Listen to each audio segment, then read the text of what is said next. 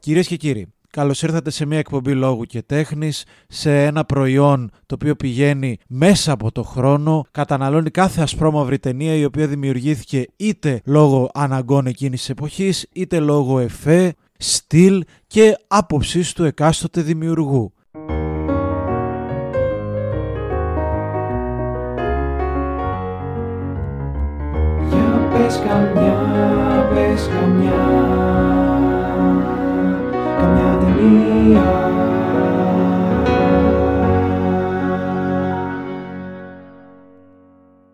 Είναι το «Για πες καμιά ταινία» απέναντι στα υπερσύγχρονα στούντιο του ομίλου είναι κλεμμένο από την Ελληνοφρένη Φτετάκα. Του «Για πες καμιά ταινία» είναι ο Φίλιππος Χατζίκος, ένας άνθρωπος πάνω απ' όλα αλλά και δημιουργός, καλλιτέχνης, ο οποίος θα έλεγε κανείς ότι συνδυάζει τη σκληρότητα του Humphrey Bogart μαζί με το στυλ του Γκρέγκορι Πεκ, μαζί με τη σκληράδα του Βενσάν Κασέλ και όλα αυτά στην ομορφιά του Μάρλον Μπράντο. Γεια σου Φίλιππε. Πρώτον, ευχαριστώ πολύ, αλλά δεν θα αποδεχτώ Α. το χαρακτηρισμό δημιουργός, αλλά όλα τα άλλα, άντε, ειδικά αυτό με το Μάλλον Μπράντο με κέρδισε. Γεια σου, Στάθη. Γεια σου Φίλιππε, εγώ είμαι και ο Στάθης Κόλλιας. Τι κάνετε, ευχαριστώ πάρα πολύ ακόμα για μια φορά τα μηνύματα, τη, τη στήριξη και όλα τα σχετικά. Μπήκαμε και στο Instagram, νιώθω εγώ τουλάχιστον σαν εξιντάρης που μπαίνει σε μια εφαρμογή. Είμαστε στο facebook, μας κάνετε like, share, μας ακολουθείτε, μας προτείνετε ταινίες και με αυτά και με αυτά θα καταπιαστούμε με το πόνημα του κύριου Λέβινσον που κυκλοφόρησε στο Netflix πριν από λίγες μέρες με πρωταγωνιστές το ζευγάρι του John David Washington και της Zendaya, μια ταινία η οποία γυρίστηκε μέσα στην καραντίνα, είναι COVID ταινία και η οποία δραματίζεται με δύο κατεξοχήν ηθοποιούς σε ασπρόμαυρη λήψη. Και είναι επίσης έχει γυρίστηκε με κινηματογραφικό φιλμ. Θες να πω και την υπόθεση; Ε, ναι, απλά να συμπληρώσω ότι μιλάμε για τον Σαμ Λέβινσον και όχι τον Μπάρι Λέβινσον. Είναι ο γιος του Μπάρι Λέβινσον. Ε, για όποιον μπορεί να θυμήθηκε αυτόν τον δημιουργό που στα 80's Σωστό. έκανε ωραίες ταινίες που παίρνανε Όσκαρ και τέτοια. Όχι, είναι ο Σαμ Λέβινσον, είναι ο γιος. Μπορεί και εγώ να ήλπιζα ότι είναι ο Μπάρι Λέβινσον. Λοιπόν, η ταινία επικεντρώνεται στη σχέση, στην παθιασμένη θα έλεγε κανείς σχέση ενός σκηνοθέτη και της φίλης του οι οποίοι γυρνάνε σπίτι μετά την πρεμιέρα της ταινίας του σκηνοθέτη. Και εντάσεις, αποκαλύψεις οδηγούν σε ένα ξεκαθάρισμα συναισθημάτων. Από πού τη διάβασες την υπόθεση; Από το Netflix. Πόρε, φίλε. Α, οκ. εί- Είπα να πάω κατευθείαν στην πηγή. Πολύ, έκα, έκανες πολύ καλά, ναι, ναι, μια χαρά. Περιεκτικό και σαφές για ταινία έτσι δύο ανθρώπων σε κλειστό χώρο και σχεδόν real time αξίζει να είναι κάπως η, η, η υπόθεση, ξέρεις, λακωνική. Λακανική. Θες να, πει- να είσαι ο πρώτος που θα πει πώς σου φάνηκε η ταινία; Όχι, προτιμώ να ρωτήσω εγώ πώς σου φάνηκε για να πάρω μετά το λόγο, να πάρω τα μαύρα. Εντάξει. Για πες. Λοιπόν, παίρνω τα άσπρα. Εντάξει, επιβάλλεται να πάρει, να πάρει κάποιος τα άσπρα και κάποιο τα μαύρα και λόγω ασπρόμαυρου φιλμ. Είμαι ρέντα, έχω ρέντα σήμερα. Ω, ω, λοιπόν, η επίσημη τοποθέτησή μου μετά από τη θέση της ταινίας, την οποία θα την ε, έγραφα και σε οποιοδήποτε μέσο με μεγάλη μου χαρά, θα ήταν το λαλίστατο και ευγενέστατο. Ναι. Ε, κρίμα, ήλπιζα να σου άρεσε πιο πολύ για να μαλώσουμε. Κοίτα, αυτό που έχει, που έχει ενδιαφέρον, ήμουν σίγουρος ότι δεν θα σου αρέσει. Δηλαδή, γε- εντάξει, σχέση είναι αυτή. Μπο- Μπορώ να, να υποθέσω κάποια σημεία που δεν θα σου άρεσε και μάλλον θα σε ενόχλησαν. Αυτό που μου άρεσε αυτή την ταινία είναι ότι κάποια πράγματα με ενόχλησαν πολύ, αλλά υπήρχαν και σημεία της που μου άρεσαν και με κράτησαν και με προβλημάτισαν. Οπότε πιστεύω θα έχει ενδιαφέρον. Δηλαδή δεν ήταν απλά κάτι το, το οποίο σπατάλησα το χρόνο μου. Αυτό σίγουρα, οκ. Δεν, είναι- δεν, τα- δεν είναι, ρε παιδί μου, ξέρω εγώ, βλακεία, κομ- American Pie, ξέρω εγώ. Είναι μια ταινία κακή κατά τη γνώμη μου. Ε, αλλά ναι, συμφωνώ επί της αρχής. Ε, Είναι μια ταινία κακή με καλές στιγμές. Αυτό θα έλεγα. μμμ, Θα οκ. συμπλήρωνα. Ε, για ξεκίνα έτσι από τα σημεία είτε που σου άρεσαν είτε που δεν σου άρεσαν από όπου σε βολεύει για να ξετυλιχθεί το νήμα της σκέψης σου. Λοιπόν, αρχικά να πω ότι δεν έχω δει συνεντεύξεις του δημιουργού. Δηλαδή δεν ξέρω ποια είναι η δικιά του προσέγγιση σε αυτούς τους δύο χαρακτήρες και τι θέλει να πει, αν ε, ποιος από τους δύο χαρακτήρες εκφράζει τον ίδιο, αν ε, σαρκάζει τον ίδιο κάποιος από τους δύο χαρακτήρες. Δηλαδή λίγο το, το αφήνω στη δικιά μου ερμηνεία. Έχω διαβάσει κάποιες κριτικές που μου δώσαν πληροφορίες που δεν γνώριζα για κάποιες από τις απόψεις των χαρακτήρων στην ταινία. Και με αυτά ξεκινάω. Δεν ξέρω αν έχεις κάτι να συμπληρώσεις από αυτού. Τα λέω όλα αυτά διότι δεν ξέρω ακριβώς ο Σαμ Λέβενσον πώς ήθελε να το παρουσιάσει. Αλλά αν δει κάποιος την ταινία ως μια ταινία για τον έρωτα, για ένα ερωτευμένο, παθιασμένο ζευγάρι, πιστεύω είναι για τα σκουπίδια. Πιστεύω ότι άμα το εκλάβει αυτός κάποιος ως κάτι φυσιολογικό, είναι επικίνδυνη αυτή η ταινία. Αυτό έχω πολλές ενστάσεις και με τις δύο λέξεις, και με το φυσιολογικό και με το επικίνδυνο. Αλλά για συνέχισε. Αν το δούμε αυτό στην παρουσίαση μιας τοξικής σχέσης, θεωρώ ότι είναι πολύ σωστή η αποτύπωση. Πολύ σωστή. Οκ. Πολύ σωστή. Θεωρώ ότι είναι η αποτύπωση μιας τοξικής σχέσης. Και από εκεί πέρα το παρακολουθώ. Από εκεί πέρα το δέχομαι. Δηλαδή από εκεί πέρα παρουσιάζει ένα καργα μαλάκα. Δεν ξέρω τώρα αν αυτός ο ίδιος ήθελε να τον δείξει τόσο Σταμάτα μαλάκα. ρε με, ή αν- με τις επιφυλάξεις. Λέγε την άποψή σου, μη φοβάσαι ρε. Θάρρος της γνώμης ρε.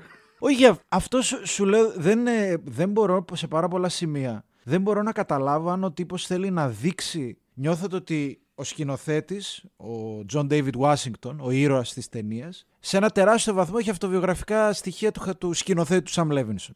Τα κάποια σχόλια και όλα τα οποία θα διεισδύσουμε στη συνέχεια που κράζει τους λευκούς δημοσιογράφους, όπως διάβασα, ας πούμε, κράζει για μια έχει σημαντικό ρόλο σε όλη την πλοκή. Μια δημοσιογράφο των LA Times για μια κριτική της. Όντως, μια δημοσιογράφος των LA Times είχε κράξει το Assassination Nation του Sam Levinson. Οπότε αυτή είναι η απάντησή του. Τώρα θα το πάω συνοπτικά και ας ξεκινήσουμε αναλυτικά μετά. Ω αποτύπωση μιας τοξικής σχέσης, μου άρεσε η ταινία. Ω ε, ερμηνείες και τη Ζεντάγια, ειδικά του John David Washington με κάποιες επιφυλάξεις, μου άρεσαν. Με ενόχλησε πάρα πολύ τα περί οτέρ, οι συζητήσεις στην πλειοψηφία τους περί, δημιου, περί σκηνοθεσίας, γιατί ένιωθα ότι ήταν λίγο οτέρ παπαριές του δημιουργού. Η χρήση της μουσικής με ενόχλησε επίσης, παρόλο που η jazz ως jazz επιλογή μου άρεσε. Το ότι άλλες φορές ήταν, σε, ήταν προερχόταν ως φυσική μουσική, άλλες φορές ήταν απλά ως χαλή, δηλαδή είχε ένα πλήρη ρεαλισμό, αλλά δεν ήξερε τι ακριβώς θέλει και ο ίδιος ο δημιουργός. Η σεξουαλική αντικειμενικοποίηση της Ζεντάγια επίσης με ενόχλησε πολύ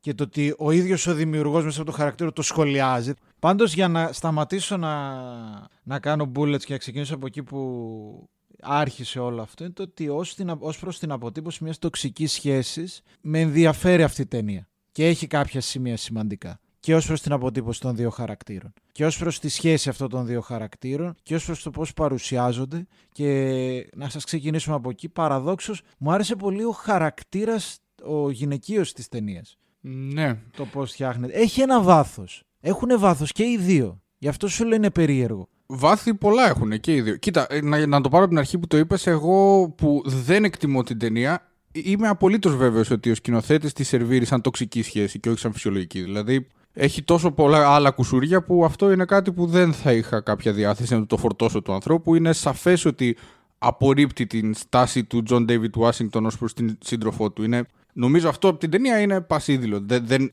δεν προσπαθεί να δικαιολογήσει την τοξικότητα που υπάρχει ε, στη μεριά της σχέσης και την τοξική συμπεριφορά του άνδρα προς τη γυναίκα. Αυτό νομίζω ότι το καταφέρνει. Και αν πούμε ότι είναι κέντρο της ταινίας γενικώς η όλη η σχέση των δύο, που πάνω κάτω αφηγηματικά αυτό είναι, η ταινία όντως καταφέρει να μας τους περάσει. Δηλαδή είναι δύο χαρακτήρες τους οποίους αισθάνθηκα ότι τους κατάλαβα, που οι εκρήξεις τους μου πέρασαν, δηλαδή δεν αισθανόμουν αυτό το that escalated quickly. Ήταν μια ανθρώπινη σχέση η οποία είναι σε ένα οριακό σημείο, την οποία ο σκηνοθέτης μας βάζει σε ένα point στην αφήγηση. Είναι λίγο Who's Afraid of Virginia Woolf, έτσι. Εκ- Απευθείας από την αρχή μαλώνουν, δεν, δεν Ε, έχει... ναι, και εγώ αυτό ακριβώς σκεφτόμουν. Δεν θες να πας στο escalation. Βέβαια πρέπει να πω ότι και πάλι σε αφηγηματικό επίπεδο αυτό το συνέχεια θα σου πω κάτι και μετά ο άλλος θα απαντήσει κάτι άλλο ανατρέποντας το πρώτο και μετά λίγο ησυχία και μετά ξανά. Δηλαδή είναι μια ταινία που έχει 250 κορυφώσεις. Και αυτό το πράγμα δηλαδή όταν άρχισα να περνάει περίπου 60-70 λεπτά ήμουν σε φάση ναι οκ και μετά θα του ξαναπεί κάτι άλλο και αυτό θα της το γυρίσει και θα μαλώσουν και μετά θα ηρεμήσουν. Και μετά θα της πει κάτι άλλο και αυτή θα του το γυρίσει και θα μαλώσουν και μετά θα ηρεμήσουν. Ε, δηλαδή ήταν λίγο μονότονο οφείλω να πω. Παρ' όλα αυτά όντως σε όσα είδαμε οι δύο άνθρωποι πέρασαν από το γυαλί σε μας, στην ψυχή μας. Αν και το backstory τους είναι λίγο προβληματικό υπό την έννοια ότι είναι ένας τεράστιος καυγάς που διανοίγεται Και είναι λίγο περίεργο το χρονικό σημείο στο οποίο διανοίγεται. Δηλαδή η, η κοπέλα έχει τη μεγάλη ένσταση ότι δεν έλαβε το ευχαριστώ. Έχει δηλαδή την αγνωμοσύνη του συντρόφου της για την ε, ταινία του που ευχαρίστησε τους πάντες εκτός από την ίδια. Το βασικό point της ταινίας το οποίο προχωράει που είναι αυτή η αγνωμοσύνη είναι κάτι το οποίο όπως βλέπουμε τους δύο ανθρώπους πιθανότατα θα είχε ανακύψει στο παρελθόν. Δηλαδή η Ζεντάγια και ο Τζον Ντέιβιντ μαλώνουν με έναν τρόπο λες και τα συζητάνε πρώτη φορά ενώ είναι σαφές από τους δύο χαρακτήρες το πόσο outgoing είναι και το πόσο συζητάνε και μοιράζονται και φωνάζουν και οργισμένοι ε, που σίγουρα θα είχαν ξανακάνει μια κουβέντα τέτοια. Δηλαδή, νομίζω ότι στο σενάριο, για να περάσει πιο σωστά αυτό που βλέπουμε, θα έπρεπε να γίνεται κάπως σαφές ότι δεν είναι η πρώτη φορά που το κουβεντιάζουν. Γιατί αν πούμε ότι είναι η πρώτη φορά που το κουβεντιάζουν, δεν βγάζει νόημα ως προς τους χαρακτήρες αυτούς τους δύο συγκεκριμένα. Δεν διαφωνώ. Και γι' αυτό ανέφερα το περί τοξικότητας, δηλαδή δεν είναι απλά μια τοξική σχέση μέσα σε ένα ρεαλιστικό πλαίσιο. Είναι στο πάνθεον των τοξικών σχέσεων. Δηλαδή υπήρχε, νομίζω και σε εσένα δημιουργήθηκε αυτή η απορία το πώς αυτοί οι δύο άνθρωποι είναι μαζί εδώ και πέντε χρόνια. Η ταινία προσπαθεί να μας πείσει ότι τα προηγούμενα χρόνια υπήρχε μια ισορροπία η οποία δεν βγάζει κανένα νόημα βλέποντας την ταινία. Και δεν λέω ότι είναι κάτι που δεν μπορεί να συμβεί στην πραγματικότητα, αλλά λέω ότι είναι κάτι που από την ίδια την αφήγηση της ταινίας δεν βγαίνει σωστά. Και το αν είναι κάτι που μπορεί να συμβεί στην πραγματικότητα δεν σημαίνει ότι και η αυτούσια μεταφορά του στο σινεμά βγάζει νόημα στη μετουσίωση της πραγματικότητας σε τέχνη. Τώρα, αν θες να κουβεντιάσουμε λίγο ακόμα για τον κεντρικό, το κεντρικό θέμα της ταινίας, το οποίο προσωπικά και εγώ θεωρώ ότι τα πάει καλά, μπορούμε να πούμε επιμέρους στοιχεία για τους χαρακτήρες, δηλαδή ότι ο Τζον Ντέιβιντ έχει και μια οδηγία να παίζει λίγο, λίγο πρωτόγονα σε κάποια σημεία, τα οποία δηλαδή τρώει mac and cheese και ακούγεται σαν οδοστρωτήρας για κάποιο λόγο δεν θεωρώ ότι είναι κουσούρι του ηθοποιού. Νομίζω ότι ήταν η οδηγία από τον Λέβινσον. Οκ, είναι λίγο σαφές ότι ο άντρας μετατρέπεται σε εγωιστικό τομάρι ο όταν πάει να του αφαιρεθεί ένα πολύ μικρό κομματάκι δόξας. We get the point. We like the point. Και νομίζω ότι ερμηνευτικά που το έθεσες, όντως η Ζεντάγια είναι πρώτο βιολί και ο Τζον Ντέιβιντ μέσα στον λίγο πιο προβληματικά γραμμένο χαρακτήρα του κάνει ό,τι μπορεί. Μερικές φορές είναι λίγο σαν κομμωδία του εαυτού του. Παροδία, αυτό το έγραψε και στο Flix ότι είναι σαν parody of himself. Δεν το ασπάζομαι πλήρως, αλλά κάποια στιγμή εκεί που χοροπηδάει, ας πούμε, είναι λίγο σαν να ξεπετάχθηκε από κομμωδία. Σε κάθε περίπτωση, τα dynamics των δύο αυτοτελώς και αυτούσια δουλεύουν σε ένα πρώτο επίπεδο. Κοίτα από τη Ζεντάγια εντυπωσιάστηκα να σου πω την αλήθεια. Γιατί δεν έχω δει το Euphoria που εκεί εκθιάζεται κατά βάση και η ερμηνεία της και ο Sam Levinson αντίστοιχα ω σκηνοθέτης. Ε, κατά βάση από το Spider-Man την ξέρω. Οπότε μου άρεσε πάρα πολύ. Με αποκορύφωμα τον τελευταίο της μονόλογο που εκεί εντυπωσιάστηκα. Δεν το περίμενα. Και επειδή κιόλας έχει αυτό το, το χαρακτηριστικό της μικροκαμμένης κοπελίτσας που μοιάζει πολύ μικρή και το ένα και το άλλο μου βγάζε μια γυναίκα. Μάλιστα διάβαζα, αυτό θα ήθελα να το σχολιάσουμε. Διάβαζα και σχόλια το ότι φαίνεται πολύ μικροκαμωμένη και φαίνεται πολύ έντονη διαφορά ηλικίας ανάμεσα στους δύο. Δεν μου χτύπησε, δεν με κλώτσισε άσχημα αυτό. Κιόλας δείχνει το ότι είναι ένας άντρας 36 χρονών, ας πούμε, με μια πολύ μικρότερη γυναίκα για να μπορεί κιόλας να τη επιβάλλεται και να κάνει ό,τι γουστάρει. Οπότε με αυτή τη διαφορά ηλικίας, ό,τι παρουσιάζεται μου, μου αρκούσε, δεν με, δεν με κλώτησε επειδή είχα διαβάσει και εγώ αυτές, αυτά τα σχόλια, η αλήθεια είναι ότι κατά την άποψή μου είναι κάπως προβληματικό να συζητάμε για τη διαφορά ηλικίας. Δηλαδή, αυτά κυρίως στην Αμερική αυτοί οι διάλογοι ανοίγουν. Ε, τώρα είναι, όπως είπε και η ίδια η Ζεντάγια, ε, είναι δύο ενήλικοι άνθρωποι, ρε παιδί μου, και δεν είναι 70-25, είναι 35-25. Εντάξει, δηλαδή. Οκ, okay, ρε παιδιά. Και η αλήθεια είναι ότι ό,τι και αν γράψει κανείς πριν δει την ταινία, βλέποντας την ταινία, έχουν πολύ καλή χημεία οι δυο τους. Ακριβώς. Οπότε παρέλκουν όλα. Δηλαδή, και δεν, δεν, είναι κάποιο, δεν έχει τίποτα το περίεργο το θέαμα, να το θέσω έτσι. Η Ζεντάγια νομίζω εσωτερικεύει, παίζει μια γυναίκα με εσωτερικευμένη οργή και το παίζει πάρα πολύ καλά αυτό. Δηλαδή, γι' αυτό και πιστεύω ότι ο χαρακτήρας της είναι πιο καλός σε, σε γραφή. Και η ερμηνεία της είναι πιο δυνατή, αλλά και ο χαρακτήρας της μου φαίνεται λίγο πιο πλήρης. Ε, είναι. είναι. Είναι το θύμα περισσότερο. Είναι το θύμα βασικά σε αυτή τη σχέση. Είναι το, είναι το θύμα που, που ζητάει το λόγο όμως. Δεν είναι το θύμα σκέτο. Μέχρι εκείνη τη στιγμή. Ε, τα περισσότερα λάθη σε αυτή τη σχέση τα έχει κάνει ο χαρακτήρας του Τζον Ντέιβιντ Ουάσιγκτον. Αυτός είναι ο μαλάκας στη σχέση. Εγώ δεν συμφωνώ. Δεν, δεν αντιλέγω με το ότι είναι ο μαλάκας, αντιλέγω με, το, με τη ζυγαριά των λαθών. Τα περισσότερα λάθη. Δεν το πιστεύω. Και πιστεύω ότι είναι και ένα από τα point που κάνει η ταινία. Γιατί ο Τζον Ντέιβιντ αρχίζει να απαριθμεί πόσα καλά έχει κάνει. Εν είδει ξέρεις του πόσο εγωιστής και εγωκεντρικός τύπος είναι ο χαρακτήρας που ερμηνεύει. Και ουσιαστικά είναι περισσότερο μα το δικό σου αμάρτημα του κόσμου όλα τα δάχτυλα παρά εσύ έχεις κάνει αυτό, αυτό και αυτό και αυτό. Και εγώ έχω κάνει αυτό, αυτό και αυτό και αυτό. Και τα βάζουμε και τα μετράμε από έναν πόντο το καθένα και όποιος κερδίσει. Δηλαδή, ο Τζον Ντέιβιντ παίζει έναν τύπο ο οποίος μπορεί να ε, να είναι εντελώς supportive, υποστηρικτικός κατ' επίφαση, αλλά όπως το επισημαίνει και η χαρακτήρας της Ζεντάγια, το κάνει γιατί τη βλέπεις σαν δραματουργικό υλικό. Οπότε δεν είναι ότι η συμπεριφορά του αυτή καθ' αυτή είναι από μόνη της, ξέρεις. Είναι πιο, πιο πυκνή η αφήγηση σε αυτό το ζήτημα. Ο Σαμ Λέβινσον έχει γράψει έναν χαρακτήρα στο πρόσωπο του Μάλκομ, ο οποίος κάνει μια βαθύτατα τοξική συμπεριφορά, αλλά σε ένα δεύτερο επίπεδο. Ναι, Γι' αυτό και μπορεί και περηφανεύεται έτσι κομπορρημονεί για τα πόσο καλός σύντροφος είναι. Η ωραία σκηνή εκείνη. Που ο Ναι, Τζον- ο Τζον βέβαια. Ντέιβιντ εντελώς φαύλα και φαιδρά αρχίζει να απαριθμεί τα, τα, τα υπέρ του στη σχέση. Κοίτα, ε, με ενόχλησε το πόσο, και αυτά είναι από το πρόβλημα του σενάριου, πόσο τέλεια μιλούσαν και οι δύο. δηλαδή το ότι, ρε φίλε, έβ- έβλεπα, ενώ ήταν πάρα πολύ ωραίο πως ξεδιπλώνεται ο χαρακτήρας και των δύο, ένιωθα ότι έβλεπα ρητορικούς αγώνες, όχι ότι βλέπω ένα ζευγάρι να μαλώνει. Ε, και τ- σιγά σιγά με αυτή το, εξ- την εξαιρετική επισήμανση είμαστε έτοιμοι να περάσουμε σε ένα επόμενο level. Ε, σε αφήνω γιατί πολύ σωστά το οδήγησες εκεί. Ε, η επόμενη λέξη που τη λιβανίζει κιόλας ο Μαλάκας ο Λέβινσον είναι η λέξη αυθεντικότητα, Σαμ. Να πω το ότι και εγώ παρατήρησα στο κομμάτι του, του John David Washington ένιωθα ότι κάποιες ερμηνείες δεν ήταν δικές, δεν ήταν πιο πολύ καθοδήγηση, όπως αυτό που λες και οι κραυγές. Και πάντα στα σημεία μηχανίας και των δύο χαρακτήρων κοιτάνε στο πάτωμα, δεν κοιτάνε στα μάτια. Η χημεία και των δύο νομίζω ήταν πολύ δυνατή και πιστεύω ότι πα- παρά την καθοδήγηση που κάπου σε κάποια σημεία του John David Washington ήταν υπερβολική από τον Levinson, είναι πολύ να πω- είναι δυνατός ηθοποιός. Ειδικά μου άρεσαν πάρα πολύ οι στιγμές, και αυτή είναι η ηρωνία στη συγκεκριμένη ταινία. Οι πιο δυνατές στιγμές ερμηνευτικά πιστεύω των δύο ηθοποιών, ειδικά του John David Washington, είναι όταν δεν μιλάνε. Του Τζον Ντέιβιντ σίγουρα, ναι. Γιατί δεν. ε, ε, όταν τον βάζει να φωνασκεί, ε, ο Λέβινσον τον το έχει λίγο παρακάνει, νομίζω. Ε, όταν δεν μιλάνε, όντως αναδεικνύει το ότι είναι ένας ικανότατος ηθοποιός. Και με τρομάζει επίσης το πόσο μοιάζει η φωνή του με του πατέρα του. Το γέλιο, ειδικά, όταν γελάει, έκλει- έκλεινα τα αυτιά και γυρνούσα στο training day. Χαχά, χαχά, χαχά, χαχά, χαχά. Σκέψου το Marie, Marie, Ναι, ρε φίλε. Marie, King Kong got a shit on me.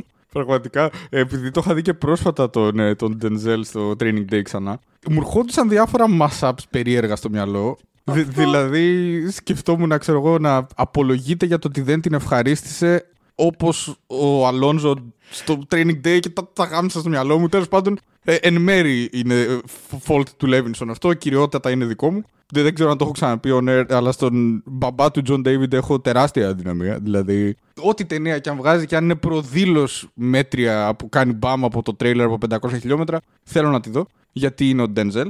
Φανμποϊσμός. Τέλος πάντων, επιστρέφοντας στην ταινία, γενικά ο Σαμ Λέβινσον έχει επιλέξει με το δίκιο του γιατί θέλει να κάνει και ένα point για την βιομηχανία την ίδια. Δύο πολύ φωτογενείς ανθρώπους. Δηλαδή είναι πανέμορφοι άνθρωποι και οι δύο. Και τους έχει φωτογραφίσει σαν πανέμορφους ανθρώπους. Δεν εννοώ ότι είναι απλά όμορφοι. Είναι και η, και η Zendaya και ο Τζον Ντέιβιντ. Είναι δύο πολύ ελκυστικοί άνθρωποι και αυτό βγάζει νόημα μεταξύ τους στην έκρηξή τους. Δηλαδή και οι δύο έχουν ένα, μια πολύ ισχυρή εικόνα η οποία συγκρούεται μετωπικά η μία με την άλλη. Αλλά όσο και αν η χημεία των ηθοποιών δουλεύει, όσο και αν φέρνουν εις πέρας σε αυτό που τους είπε, ε, όταν έχεις ένα τόσο pretentious σενάριο, ε, μετά κάπου εκεί, όπως είπαμε και για την αυθεντικότητα που το θέτει η Μαρή στην ταινία, ε, ψηλέ μου, λυπάμαι πολύ, αλλά αυτό που βλέπω είναι ένα θέαμα το οποίο προσωπικά δεν μπορεί να με αγγίξει. Δηλαδή είναι δύο τέλειοι άνθρωποι εξωτερικά, οι οποίοι μαλώνουν με τέλεια ροή λόγου ο καθένας, χωρίς να κάνουν ποτέ σαρδάμ, χωρίς ποτέ να. ε, Οι εκρήξεις τους είναι τόσο όσο είναι μετρημένες, είναι πάντα ό, τι του είπε, ό, τι της είπε, ό, τι του είπε.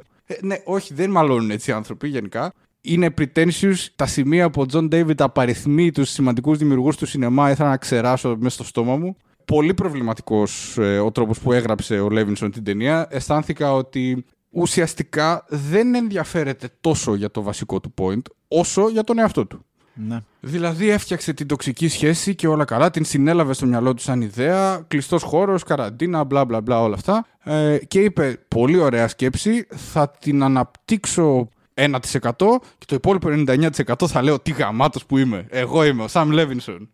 Μαλάκας. Ε, ρε φίλε. Γι' αυτό μιλάω περί τοξικότητας. Άμα το δεις από, από αυτή τη σκοπιά, έχει ενδιαφέρον η ταινία. Και η δυναμική της βρίσκεται εκεί. Όταν αρχίζουμε τα περί κινηματογράφου, τα περί σχολιασμού για τους ε, κριτικούς κινηματογράφου, το τι είναι τέχνη, τι δεν είναι, τι είναι πολιτικό σινεμά, τι δεν είναι, τι είναι σεξουαλική αντικειμενικοποίηση ω ηθοποιού και τι δεν είναι. Ρε φίλε, Ε, να, πάλι μου- να σου πω κάτι πάνω σε αυτό ακριβώς που είπες όμως. Είναι τόσο Ναι. πολλά τα τριγύρω που εγώ δεν μπορώ να μείνω στο κεντρικό της ταινίας. Μου το απαγορεύει ο ίδιος ο δημιουργός το να μείνω ναι, στο ναι, ναι, κεντρικό. ναι, ναι, δεν διαφωνώ. Ε, δεν διαφωνώ. Γι' αυ- Απλά γι' αυτό σου λέω το ότι δεν μου άρεσε και μου άρεσαν κάποια σημεία. Μου άρεσαν τα σημεία που είχαν να κάνουν με τη σχέση αυτών των δύο ηθοποιών που υπάρχουν. Ναι, και εμένα μου άρεσαν. Τι κρίμα που είναι στα αρχίδια του Λέβινσον. Να, να το κόψω να το κάνουμε ταινία μικρού μήκου.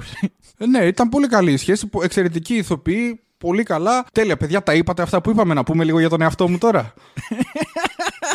Άντε το μαλάκα, ρε φίλε. Το. Λοιπόν, Εν τω μεταξύ, ρε φίλε, δεν έχει κάνει και τίποτα αυτός ο τύπος. Δηλαδή, γα, γα, γα- γαμώ την πουτάνα μας πω κάτι. Αν έβγαινε ο Νόλαν και έκανε αυτή την ταινία που ο κόσμος θα τρελνόταν εξή, τουλάχιστον θα ήταν σε φάση. Εντάξει, είσαι ο Νόλαν. Βγήκε τώρα, θα, θα μου πεις ποιος είμαι εγώ που το λέω. Βγήκε τώρα το Τσουτσέ και ο Σαμ Λέβινσον να μας διδάξει για σινεμά και να μας πει αυτή τέρη και αυτό και είναι εκεί και δεν είναι εκείνο. ε, να, να, ε, κοίτα, θα απολαύσω πάρα πολύ αν πάρουμε ένα-ένα τα points. Δηλαδή να ξεκινήσουμε ότι είναι η σεξουαλική αντικειμενικοποίηση της Ζεντέγια. Λοιπόν, Μαλάκα. καταρχάς- Ήθελα, ήθελα να μπω μέσα στην οθόνη, να περάσω από την κάμερα που είναι και με φιλμ γαμώ την πουτάνα μου Α, και μπράβο. να το μπλακώσω στο ξύλο. Που και το, το ότι διάλεξε φιλμ είναι μέσα στο κομμάτι το εγώ. ε, τερ, ένα, εγώ, ένα, ένα, τερ. ε, ένα, ένα. Γιατί και αυτό Έλα, το έλα. πιστεύω για το φιλμ. Ε, λοιπόν, Που πριν ξεκινήσουμε, παρένθεση, μου άρεσε το φιλμ και μου έλειψε το φιλμ. να σου πω κάτι. Στα αρχίδια μου το φιλμ. Άμα είναι να, το, να μου το χτυπάει ο δημιουργός μέσα από την ίδια τη γαμοτενία. Αυτό, να ρε λέει φίλε. δηλαδή. Ξέρεις κάτι. Είναι φιλμ και το ξέρεις επειδή εγώ στο είπα. Ε, Βρέατε και γάμι με μαλάκα. Θα μου πεις εσύ τι μου είπες. Κάνε μια ταινία σαν άνθρωπος της προκοπής και σταμάτα τα, τη μεταφύγηση η οποία το μόνο που εξυπηρετεί είναι να δείξει πόσο γαμάτος άνθρωπος και δημιουργός είσαι. Δηλαδή ο Ταραντίνο που έχει γυρίσει όλες τις ταινίες σε φιλμ, τι πρέπει να κάνει στην επόμενη του ταινία; Να βάζει του τους, ε, ε, πρωταγωνιστές να μιλάνε αποκλειστικά για το πόσο ωραίο είναι το φιλμ. Κοιτώντας και μέσα στην κάμερα, μη σου πω, για να πούν στηρίξτε το φιλμ. Και τα λέω αυτά ως οπαδό της τεχνικής φιλμ. Μου αρέσει να το βλέπω. Αλλά δεν μου αρέσει ο δημιουργός να επαινεί τον εαυτό του που το επέλεξε. Ναι, δεν διαφωνώ. Να πάει να γαμηθεί. Συμφωνούμε 100%. Λοιπόν, στο, στο άλλο, στην αντικειμενικοποίηση, εξοργιστική σκηνή που το κουβεντιάζουν, γιατί έχει προηγηθεί μια ολόκληρη ταινία στην οποία στα 4 πέμπτα η Zendaya είναι με τα εσώρουχα. Ο Σαμ Λέβινσον μας έχει χαρίσει εντός άπειρων εισαγωγικών ένα αδικαιολόγητο αφηγηματικά πλάνο στο οποίο γδύνεται, πλήρως αισθαντικό, πολύ ωραίο πλάνο, α, τι ωραία. Και ο Τζον Ντέιβιντ σε όλη την ταινία είναι με το. βγάζει μόνο το σακάκι του. Εντάξει, άντε βρε, άντε βρε βλάκ. Και που μας πας να μας το αιτιολογήσεις κιόλα ότι ξέρεις τι, είσαι προβληματικός εσύ που έχεις ενστάσεις με τη σεξουαλική αντικειμενικοποίηση. Γιατί εγώ δείχνω απλά πως είναι οι άνθρωποι στο σπίτι τους. Ναι, οι άνθρωποι στο σπίτι Ναι. του. Ο άντρας με το πουκάμισο από μέσα και το κολαριστό παντελόνι και η γυναίκα με το βρακί και το φανελάκι. Έτσι είναι οι άνθρωποι στο σπίτι. Έτσι είναι άνεση. Βα, βάλ της μια πάρα πολύ άνετη πιτζάμα που δεν θα φαίνεται τίποτα και μετά έλα να τα πούμε. Μαλάκα. Επίσης, ποια είναι η φάση σου με την Ζεντάγια όταν πάει για κατούριμα, ρε φίλε; Γιατί πρέπει να το. Τι, τι... Τέλος πάντων. Γιατί είναι αυθεντικότητα, Φίλιππε μου. Αχ. Αλλά εσύ δεν το καταλαβαίνεις. Συγγνώμη. Γιατί είσαι απλός άνθρωπο, νοχελικό. Είσαι πεζός άνθρωπο. Ε, Αλλά σε- δεν μπορεί να καταλάβεις τους Σ- καλύτερους. Συγγνώμη, γιατί ναι, όταν ε, βλέπαμε κα- ε, ασπρόμαυρα φιλμ για ζευγάρια που μάλλοναν και ήταν του Κασαβέτη, γι' αυτό ε, δεν ήταν τόσο αυθεντικά. Ε, ήρθε ο Σαμ Λέβινσον να μας μάθει ότι είναι αυθεντικά και επειδή μπορεί να μην το καταλάβαμε, να το βάλει και μέσα στην ταινία. Ποιος το λέει αυτό, εσύ! Ήρθε ο Σαμ Λέβινσον να μας πει ότι ξέρεις τι, εγώ κάνω αυθεντικό σινεμά. Ήρθαν οι αγροκαλλιεργητές από τη Λακωνία να μας πούνε τι είναι πέναλτι! Και εσύ που χρησιμοποιείς αυτή τη λέξη δεν έχεις το δικαίωμα γιατί δεν κάνεις σινεμά. Ήτανε πέναλτι, κύριε Πάνο. Ο ορισμός του πέναλτι, κυρία μου! Τέλος πάντων, είναι βαθύτατα προβληματικό. Αλλά η Θεσσαλονίκη πρέπει να ανοίξει τελωνίο! Τι γράφει το διαβατήριό σου, κύριε Λακωνία!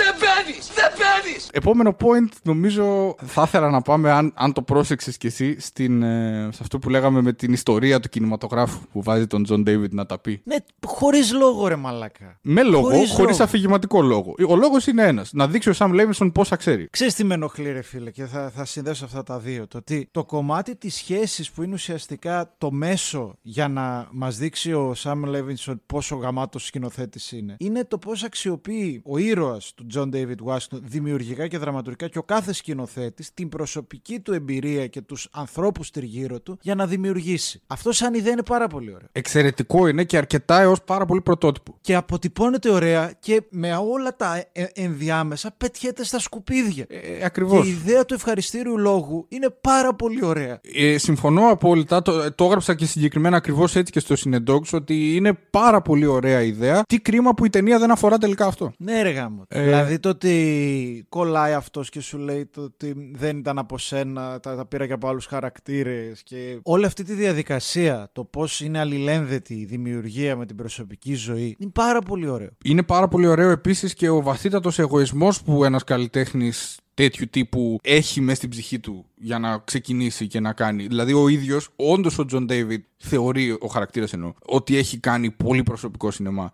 Η κόντρα τους είναι εκεί και διαφαίνεται. Αλλά όχι, ο Σαμ Λέβινσον ε, προτιμάει να βάλει τον Τζον David Washington να καταπιεί ένα λεξικό κινηματογραφικών όρων πα- παρά να κουβεντιάσει ουσιωδώς για το προκείμενο της ταινίας, το οποίο είναι πάρα πολύ ωραίο. Ε, μου φάνηκε πάρα πολύ τύπου αυτό. μ, Ρε φίλε, θα σας πω εγώ γιατί σύγχρονο σινεμά δεν βλέπετε. Και εκεί ήταν και ενοχλητικός προς το χαρακτήρα της Zendaya, γιατί ήταν μια από τις λίγες φορές που την έβαλε να ε- εκπροσωπήσει εντός εισαγωγικών το άχρηστο κοινό, όλους εμάς δηλαδή. Γιατί της έλεγε αυτό απαριθμούς εκεί William Wyler και Ποντεκόρβο και όλους τους τιτάνε του παρελθόντος και αυτή έλεγε Όχι, δεν τους ξέρω και τι πρόβλημα έχεις. Ε, δηλαδή, ρε Σαμ Λέβινσον, εντάξει, αν πιέζεσαι Πιστικά. πάρα πολύ, μπε σε ένα κλαμπ, συζήτα τα με τους δικούς σου. Άλλα τα συζητήσουμε και μαζί γιατί και εμένα μου αρέσουν όλα αυτά τα πράγματα. Αλλά στην ταινία δεν, έχ- δεν έχω την ανάγκη να δω πόσο περήφανος είσαι που έχεις τελειώσει, ξέρω εγώ, ένα ΙΕΚ ή Ακαδημία Κινηματογράφου. Α το διάλογο. Δεν ξέρω τι, τι πάρα πολλά πράγματα ακόμα να πω. Οι πολιτικές ταυτότητας είναι ένα ζήτημα της ταινίας. Δηλαδή, το... για μένα είναι πάρα πολύ αμήχανος ο Σαμ Λέβινσον ω προς τη μαύρη ταυτότητα του χαρακτήρα του Μάλκομ. Δεν ξέρει τι να κάνει. Το έχει βάλει, είναι πρωτογενός ενδιαφέρον. Δεν ξέρει τι ακριβώς να το κάνει και έτσι τον βάζει να διατυπώνει κλεισεδιέ ως προς την μαύρη ταυτότητα του δημιουργού στη σημερινή βιομηχανία του Αμερικανικού σινεμά. Έτσι αισθάνθηκα εγώ. Δεν ξέρω αν ε, σ- σου πέρασε καλύτερα η διαπραγμάτευση του θέματος. Ω, καθόλου. Μακάρι. Αλλά ξέρεις τι σκεφτόμουν. Σκεφτόμουν αυτό που είπαμε στο προηγούμενο επεισόδιο. Το ότι το, Prom- το Promising Young Woman δεν μπορούσε να γίνει από άντρα. Είναι μια γυναίκα η οποία μιλάει για το τι περνάει μια γυναίκα. Κατάλαβες τι Κοίτα λέω. να δεις κάτι πράγματα. Τώρα, ένας λευκός, και μάλιστα όχι απλά λευκός δημιουργός, λευκός δημιουργός με πατέρα σκηνοθέτη, που δεν μπορείς να πεις ότι ξεκίνησε από το μηδέν. Γιατί αυτή τη στιγμή αυτός είναι 37-38 χρόνων, ο Σαμ Λέβινσον. Δεν ξέρω πώς 37χρονοι σε αυτή την ηλικία έχουν κάνει ταινία μεγάλου μήκους, τρίτη, τέταρτη και σειρά και το ένα και το άλλο στο Netflix. Και αυτός που δηλαδή είναι και τέρμα προνομιούχο, θα μιλήσει ως Αφροαμερικάνος. Το τι περνάει ένας Αφροαμερικάνος. Και το ότι τυχαία μου κιόλας δεν ξέρω αν ισχύει, αλλά μου φάνηκε ξένο το ότι μένουν σε αυτή τη σπιταρών αυτοί οι δύο ήρωες επειδή το έδωσε η παραγωγή. Που πιο πολύ μου φαίνεται ότι μια παραγωγή θα έδινε κάτι τέτοιο σε έναν λευκό παρά σε έναν Αφροαμερικάνο. Μπορεί να κάνω λάθος αυτό. Αλλά ήταν συνέχεια κάτι το οποίο δεν έχει τη γνώση να μιλήσεις. Θέλεις να το παίξεις αυθεντία, θέλεις να το παίξεις ότι εγώ καταλαβαίνω τον κόσμο και εγώ είμαι επαναστάτη και παπαριές και θα μιλήσω. Και το χειρότερο είναι το ότι άμα πεις, Όπα παιδιά, εγώ δεν ξέρω τουλάχιστον, κα- κάνω μια προσπάθεια, μπορεί να γίνει δεκτό. Είναι το, η αυθεντικότητα. Είναι το η πλήρη γνώση. Είναι η γαμημένη αυθεντία του κύριου Λέβινσον. Ε, ναι, είναι... Δεν θα συμπληρώσω τίποτα γιατί ήταν ακριβώς οι σκέψεις μου πάνω στην ταινία και τις εξέφρασες νομίζω πολύ σωστά. Ε, Δηλαδή, Γιατί χέστηκε για την πολιτική ταυτότητα μιας ταινίας, αν είναι πολιτικοποιημένη ή δεν είναι πολιτικοποιημένη. Και αυτό φαίνεται από τον κομπλεξισμό του ότι όλο επικεντρώνεται γύρω από τη ασπρουλιάρα δημιου- ε, δη- δημοσιογράφο των LA Times, που το ίδιο ακριβώς του είχε συμβεί τότε. Και μάλιστα το σχολίασαν σε, σε συνεντεύξεις στον Λέβινσον και η απάντησή του ήταν Δεν το θυμόμουν καν Τυχαία συνδέθηκε αυτό και απλά το θεωρούσα αστείο. Τουλάχιστον έχεις τα αρχίδια ρε παπάρα να πεις Ναι, ήθελα να τη δείξω με το δάχτυλο. Ρε φίλε, ακριβώς αυτό το πράγμα που είπες τώρα, επειδή όταν την έβλεπα και ενώ είχα εξοργιστεί, μετά από λίγες ώρες σκέφτηκα. Κοίτα, και άλλες φορές έχω δει δημιουργούς να κάνουν σινεμά εγωιστικό, εγωκεντρικό, το οποίο όμως μου πέρασε. Και πιστεύω ότι η ειδοποιώς διαφορά είναι ότι ο Λέβινσον εδώ δεν έχει ούτε την παραμικρή διάθεση να αναλογιστεί κάποια έστω μικρή ηρωνία προς τη θέση τη δική του. Δηλαδή κάθεται σε μια καρέκλα καλοπληρωμένη και εκτοξεύει μύδρους κατά της κριτικού, χωρίς να σκεφτεί ούτε καν λίγο το ζήτημα, ας πούμε, το ότι τα καλλιτεχνικά έργα αγγίζουν κάθε άνθρωπο διαφορετικά. Που έλεγε ο Ταρκόφσκι, ένα βιβλίο διαβασμένο από 10.000 ανθρώπους είναι 10.000 βιβλία. Και πόσο μάλλον σε κριτικούς. Δηλαδή, καταλαβαίνω την οργή, καταλαβαίνω και εκ μέρους του ότι είναι δημιουργός στη σημερινή εποχή, είναι δικαίωμά του και μάλιστα καλώς κάνει και το ασκεί να διαπραγματευτεί με το κοινό του, επικοινωνώντας μέσω του έργου του, τους όρους της σημερινής βιομηχανίας. Αλλά όταν το κάνει με τέτοια αυταρέσκεια και τέτοια έτσι διάθεση, όχι απλώς να απολογηθεί για τη θέση του, αλλά να, να, να θαυμάσει τον εαυτό του σε έναν καθρέφτη, αβέ μου α, Τέσσερα. Ε, ρε φίλε, είναι πάρα πολύ απωθητικό το τελικό αποτέλεσμα. Είναι περίπου όπως όταν ακούς πέραν του καλλιτεχνικού δημιουργήματος έναν άνθρωπο να επαινεί τα έργα του. Είναι αυτόματα απωθητικό για έναν ακροατή και παύλα θεατή εν προκειμένω αυτό το πράγμα. Εμένα αυτό μου συνέβη με αυτή την ταινία. Ναι, συμφωνώ. Απλά γι' αυτό είπα το τι είχε στο νου του να κάνει. Νιώθω το ότι ο Τζον. Δεν είμαι, δεν, δεν είμαι σίγουρος άμα ο Τζον Ντέιβιντ Washington που είναι ο Σαμ Λέβινσον είναι, ήθελε να είναι τόσο μαλάκας. Ήθελε.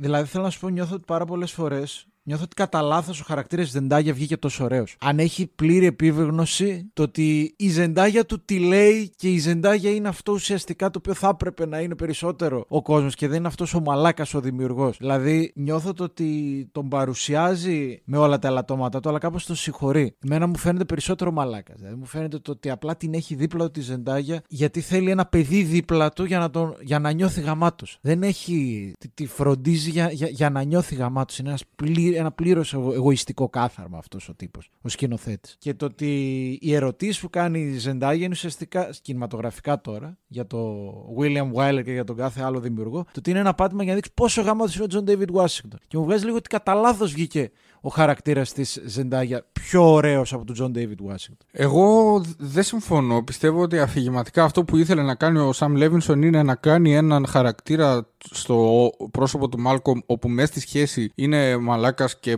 πολύ προβληματικός, ώστε να επικεντρωθεί εκεί όλη η σκέψη των θεατών τύπου πω πω κοίτα να δεις μέσα στη σχέση είναι πολύ προβληματικός, αφήνοντας πλήρως ανέγγιχτο το κομμάτι του αυτός είναι δημιουργός που εκεί προβάλλει όλη του την φιλοδοξία και την καινοδοξία ο ίδιος ο Λέβινσον. Δηλαδή είναι ένας μαλάκας μέσα στη σχέση, τι σπουδαίος δημιουργός όμως, γιατί η σπουδαιότητα του έργου που γύρισε δεν αμφισβητείται σε κανένα σημείο μέσα στην ταινία. Οπότε νομίζω ότι ξέρεις, προσπάθησε να, να κάνει έναν τύπο ο οποίος δεν είναι, είναι ο εαυτός του, αλλά δεν είναι θαυμαστός και θαυμάσιος σε κάθε όψη, γιατί βλέπεις στη σχέση είναι προβληματικός. Και εγώ έγραψα την προβολή του εαυτού μου με τα ελαττώματά μου. Αλλά για να δείξω παράλληλα πόσο σημαντικός δημιουργός είμαι και πόσο The critics don't get me. Oh my god. Αυτό πιστεύω ότι έκανε, δηλαδή δραματουργικά, ο Sam Levinson στο χαρακτήρα. Και γι' αυτό και είναι τόσο τεχνητός έτσι, γιατί είναι ένας ε, χαρακτήρας που θέλει να εκφράσει δύο πράγματα. Είναι δηλαδή σαν ε, δούριος ύπος το ότι είναι μαλάκα στη σχέση και μέσα στο δούριο ύπο κρύβεται η, ο θαυμασμός του Σαμ Λέβινσον για την ίδια του την υπόσταση. Την ε, καλλιτεχνική εννοώ. Ναι, δεν αμφισβητείται ποτέ η ταινία. Ναι, ναι, ακριβώς. Γενικώς πάντως η προσπάθειά του επί της αρχής, όπως είπαμε και πριν, αυτό να πει ότι ξέρεις τι, θέλω να συζητήσω λίγο για τους όρους που γίνεται το σινεμά σήμερα. Επί της αρχής είναι αρκετά καλοδεχούμενη για μένα. Δηλαδή εκεί που αρχίζει και λέει, και είναι και στην αρχή της ταινίας, δεν έχω καταλάβει ακόμα ότι πρόκειται να παρακολουθήσω ένα ρεσιτάλ ε, αυτοθαυμασμού. Στην αρχή που λέει ο Τζον Ντέιβιντ, που του λέει η Zendaya βασικά ότι ξεκινάς κάνοντας μια ειλικρινή art house ταινία και σύντομα καταλήγεις να κάνεις το Lego movie, ας πούμε και αυτά. Εκεί στην αρχή, που δεν έχει περάσει ακόμα πολύ ώρα, είμαι σε φάση το παίζω επί της αρχής να δω πού θέλει να το πάει. Είναι αρκετά αυτάρεσκο, αλλά είμαι έτοιμος να το παρακολουθήσω. Όταν κατάλαβα ότι αυτό το point γίνεται για να αποδείξει ο Sam Levinson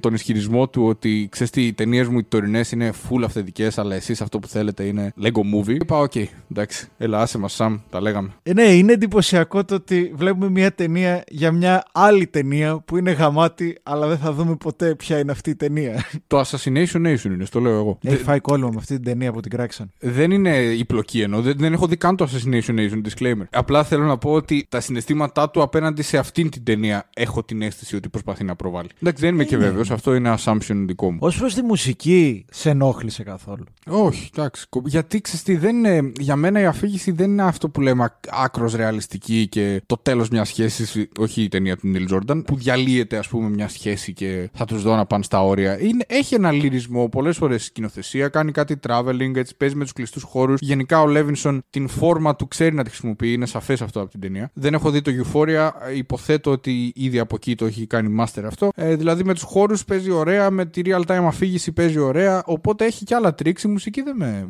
δεν μου φάνηκε κάτι το ενοχλητικό. σα ίσα να σου πω, αν, ε, αν εξ αρχής περισσότερο η ταινία ήταν ε, πιο γυαλισμένη και με επίγνωση του πόσο γυαλισμένη είναι, μπορεί να μου άρεσε και περισσότερο. Πάντως δεν πρόσεξα κάτι αρνητικό για τη μουσική. Επειδή όπως είπες και εσύ, χαρακτηρίζεται από real time αφήγηση. Χαρακτηρίζεται με το ότι στο μεγαλύτερο βαθμό είναι σε φυσικό χρόνο. Δεν χάνουμε χρονικά διαστήματα στο μεγαλύτερο κομμάτι. Και χρησιμοποιεί και ο ίδιος την μουσική ως ρεαλιστικό κομμάτι της ίδιας της σκηνής. Το ότι εγώ ακούω μουσική από το pick-up, εγώ ακούω από το κινητό. Το ότι ξαφνικά, ενώ συμβαίνει αυτό, μου πετάς από το πουθενά μουσική που δεν την ακούνε οι χαρακτήρες και την ακούνε μόνο οι θεατές, για να ενισχύσω τα συναισθήματα, μου φαινόταν απότομο και μου φαινόταν από το πουθενά. Και με απόκοβε μαζί με όλα τα άλλα τα εμπόδια που έπρεπε να υπερπηδήσω συναισθηματικά για να ακολουθήσω τους χαρακτήρες. Αν υπήρχαν συναισθήματα να μου αναδυθούν από την ταινία, πιθανώς να είχα και εγώ το ίδιο πρόβλημα. Οπότε είχες ήδη αποκοπεί, οπότε δεν σε ενόχλησε. δεν υπάρχει ταινία για τους δύο χαρακτήρες. Υπάρχει μια ταινία για τον Σαμ Λέβινσον. Οπότε στα αρχίδια μου η μουσική. Μια χαρά ήταν. Ωραία η jazz, μια χαρά, ωραία περάσαμε. Έδειξε έτσι και την καλλιέπειά του. Μια χαρά. Κοίτα τι ωραία βάζω και τη μουσική. Δηλαδή, όντως Να αν είναι ήταν... και jazz. Αυτό. ναι. Δεν είναι ό,τι και ό,τι. Μόνο αφροαμερικανική μουσική, γιατί έχω γνώση. Ναι, αυτά για τον ε, κύριο Σαμ. Οφείλω να πω ότι θα ήθελα να δω και θα το κάνω τις επόμενες μέρες το Assassination Nation προηγούμενα και του. το, και το Euphoria. Ναι, γιατί εντάξει, το ότι σε αυτή την ταινία έχει αποφασίσει να επιδοθεί σε αυτό το, την κοπορημοσύνη του δεν σημαίνει ότι δεν είναι ικανός να κάνει κάποια καλή ταινία ή σειρά. Και ομολογουμένως φαίνεται ότι έχει πολλά πράγματα που μπορεί ως αφηγητής να κομίσει ωραία. Ε, και εγώ θέλω να δω τον πολίτη Κέιν. Φόβο πραγματικά. Πολίτη και. Ε, φίλε, είναι το ακριβώς αντίθετο της απλότητας αυτή η ταινία. Είναι η επιτομή της φλιαρίας. Είναι το πιο κινηματογραφικά την έχει μεγαλύτερη. Ρε φίλε, δεν ξέρω, όταν είσαι τόσο ναρκισιστής σαν δημιουργός και δεν. Ακριβώς. Ξαναλέω, δεν έχεις καμία διάθεση να ηρωνευτείς λίγο τον εαυτό σου, να σταματήσεις να το παίρνεις τόσο στα σοβαρά, ακόμη και αν παραμένεις ναρκισιστής. Όταν είσαι λοιπόν τόσο ψωροπερήφανος και νάρκισος, εντάξει, η ταινία σου είναι σε κινούμενη άμμο, δεν είναι βέβαιο ότι θα βυθιστεί. Γιατί σε κανέναν μα κανέναν άνθρωπο δεν αρέσει να ακούει κανέναν άλλον άνθρωπο να λέει πόσο καλός είναι. Ούτε η πολιτική, μόνο ο Βενιζέλος το κάνει αυτό από την πολιτική, κανένας άλλος. δηλαδή, ούτε οι πολιτικοί μας δεν βγαίνουν να πούν τι καλοί που είναι οι ίδιοι προσωπικά. Άστο διάλογο δηλαδή. Ναι. Αυτά, εγώ νομίζω δεν έχω κάτι άλλο για την. Όχι, η αλήθεια είναι όχι. Το μόνο που, προσ- που θα προσέθετα που και αυτό δεν έχει κάτι τρελό ενδιαφέρον, αλλά είναι το ότι όντως αυτή η ταινία γυρίστηκε μόνο γυρίστηκε για τη διάρκεια της καραντίνας και ότι μάλιστα δεν είχαν καν ε, σκηνογράφους ή ενδυματολόγους και ήταν συγκεκριμένος αριθμός ατόμων, 8 άτομα ας πούμε, για τη διάρκεια των γυρισμάτων. Ε, όταν έχεις John David εκεί, τι, τι, τι ενδυματολόγο να χρειαστείς. Ο τύπος είναι αναδεί η τελειότητα που μου. Δηλαδή εμφανίστηκε στο σετ και ήταν έτοιμος. Έτοιμος να παίξει κατευθείαν. Γεια σου, Σάμι, ήρθα να παίξω το ρόλο. Ε, Ο άνθρωπο είναι άψογος, είναι τρομερός. Και είναι εντυπωσιακό το ότι αυτός είναι 38 χρονών και εμφανίστηκε πρώτη φορά κινηματογραφικά, αν δεν κάνω λάθος, μετά τα 30. Ήταν αθλητής πιο πριν από ό,τι θυμάμαι. Φαίνεται και λίγο από τη σωματοδομή, θα έλεγε κανείς. Μαλάκα, τι, τι είναι ο τύπος, ρε φίλε. Μια χαρά. Είναι από αυτούς τους ε, πολύ cool ηθοποιούς που είναι ταυτόχρονα πολύ ωραίος, αλλά έχει και μια ε, έμφυτη. έτσι, Είναι συμπαθής, ε, έμφυτα συμπαθής. Σε μένα τουλάχιστον. Ναι, όχι, όχι, όχι. όχι. Έχει, έχει μια κομψότητα, έχει Ξέρεις μια τι- ευγένεια. Νομίζω και αυτό μου έρχεται μόλις τώρα, δεν το σκεφτόμουν καθόλου κατά τη διάρκεια της ταινίας, ότι έχει ένα χαρακτηριστικό που λείπει εντελώς από την ταινία του Λέβινσον. Είναι τέλειος εξωτερικά, αλλά κάτι στο βλέμμα του και στο σαρδόνιο χαμόγελο δείχνει ότι δεν το παίρνει τόσο στα σοβαρά το πόσο ωραίος είναι. Δηλαδή δεν, είναι πολύ ωραίος, αλλά δεν βγάζει ωραιοπάθεια ο Τζον Ντέιβιντ Ουάσιγκτον. Και αυτό είναι κάτι αντιθέτως με την ταινία του Λέβινσον, αρκετά γοητευτικό για έναν θεατή. Αυτό. Και είναι ένα χαρακτηριστικό που λείπει όντως από το φιλμ, κατά κυριολεξία αυτή τη φορά, του Sam Levinson. Κοίτα, σίγουρα θα ήθελα να δω τις ταινίες και το Euphoria, αλλά κλείνοντας, είναι δύο πολύ πολύ ωραίοι και ταλαντούχοι ηθοποιοί, Zendaya και ο John David Washington, και αναμένω πάρα πολύ να δω τα επόμενα βήματά του. Ε, με το καλό. Ναι, ναι. Νομίζω. Ο, κάτσε ξανά. Νομίζω ότι και για τους δύο υπάρχει αρκετός δρόμος κινηματογραφικά να διανύσουν. Και αυτή η ταινία είναι για τους ίδιους καθ' αυτούς καλό, γρα- καλό σημάδι για το τι μέλη γενέστε. Ναι, απλά ήταν σε άλλα μονοπάτια, σε μη χολιγουντιανά μονοπάτια. Δηλαδή χάθηκε μια μεγάλη ευκαιρία, διότι βλέπεις αυτούς τους χαρακτήρες σε ταινίες δωματίου να μην έχουν κανένα πρόβλημα να ερμηνεύσουν. Να μην ζορίζονται καθόλου. Ναι, ειδικά η Zendaya στο να μην ζορίζεται Ναι, καθόλου. ρε φίλε, ήταν υπέροχη. Υπέροχη. Και κλείνω με ένα αίτημα, πιστεύω και των δυο μας και του για, του για πες καμιά ταινία. Εδώ σε πρώτη πανελλήνια το ζητάμε και παγκόσμια από τους ομίλους του Hollywood. Θέλουμε ταινία με πατέρα και γιο Washington. Πω ρε φίλε, τι είπες τώρα; Φαντάσου. Φίλε, εγώ δεν θα μπορέσω άτυχο. Θα είναι πολύ overwhelming για μένα αυτό το πράγμα. το Washington στο τετράγωνο ε, δεν, δεν μπορώ να τα αντέξω. Δηλαδή κάτι θα πάθω, πώς το λέω.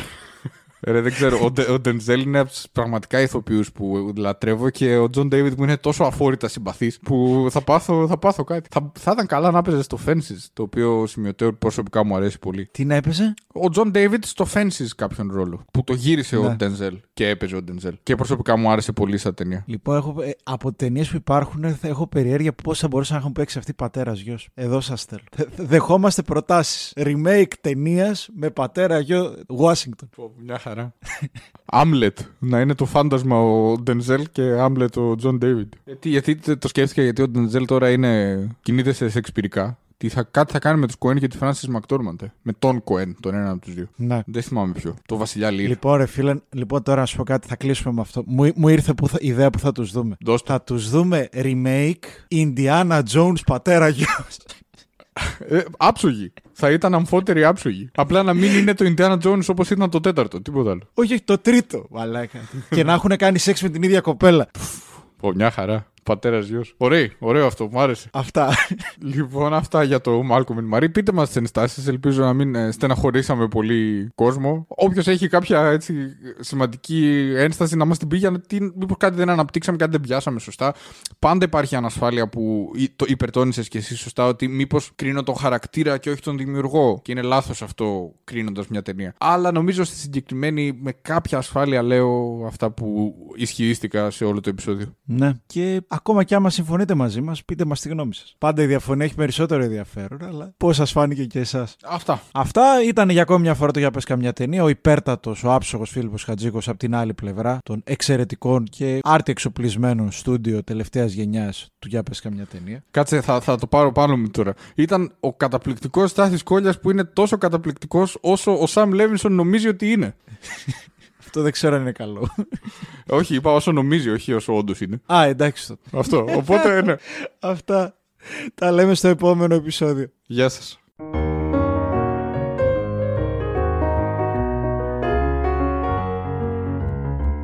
Για πες καμιά, πες καμιά Καμιά ταινία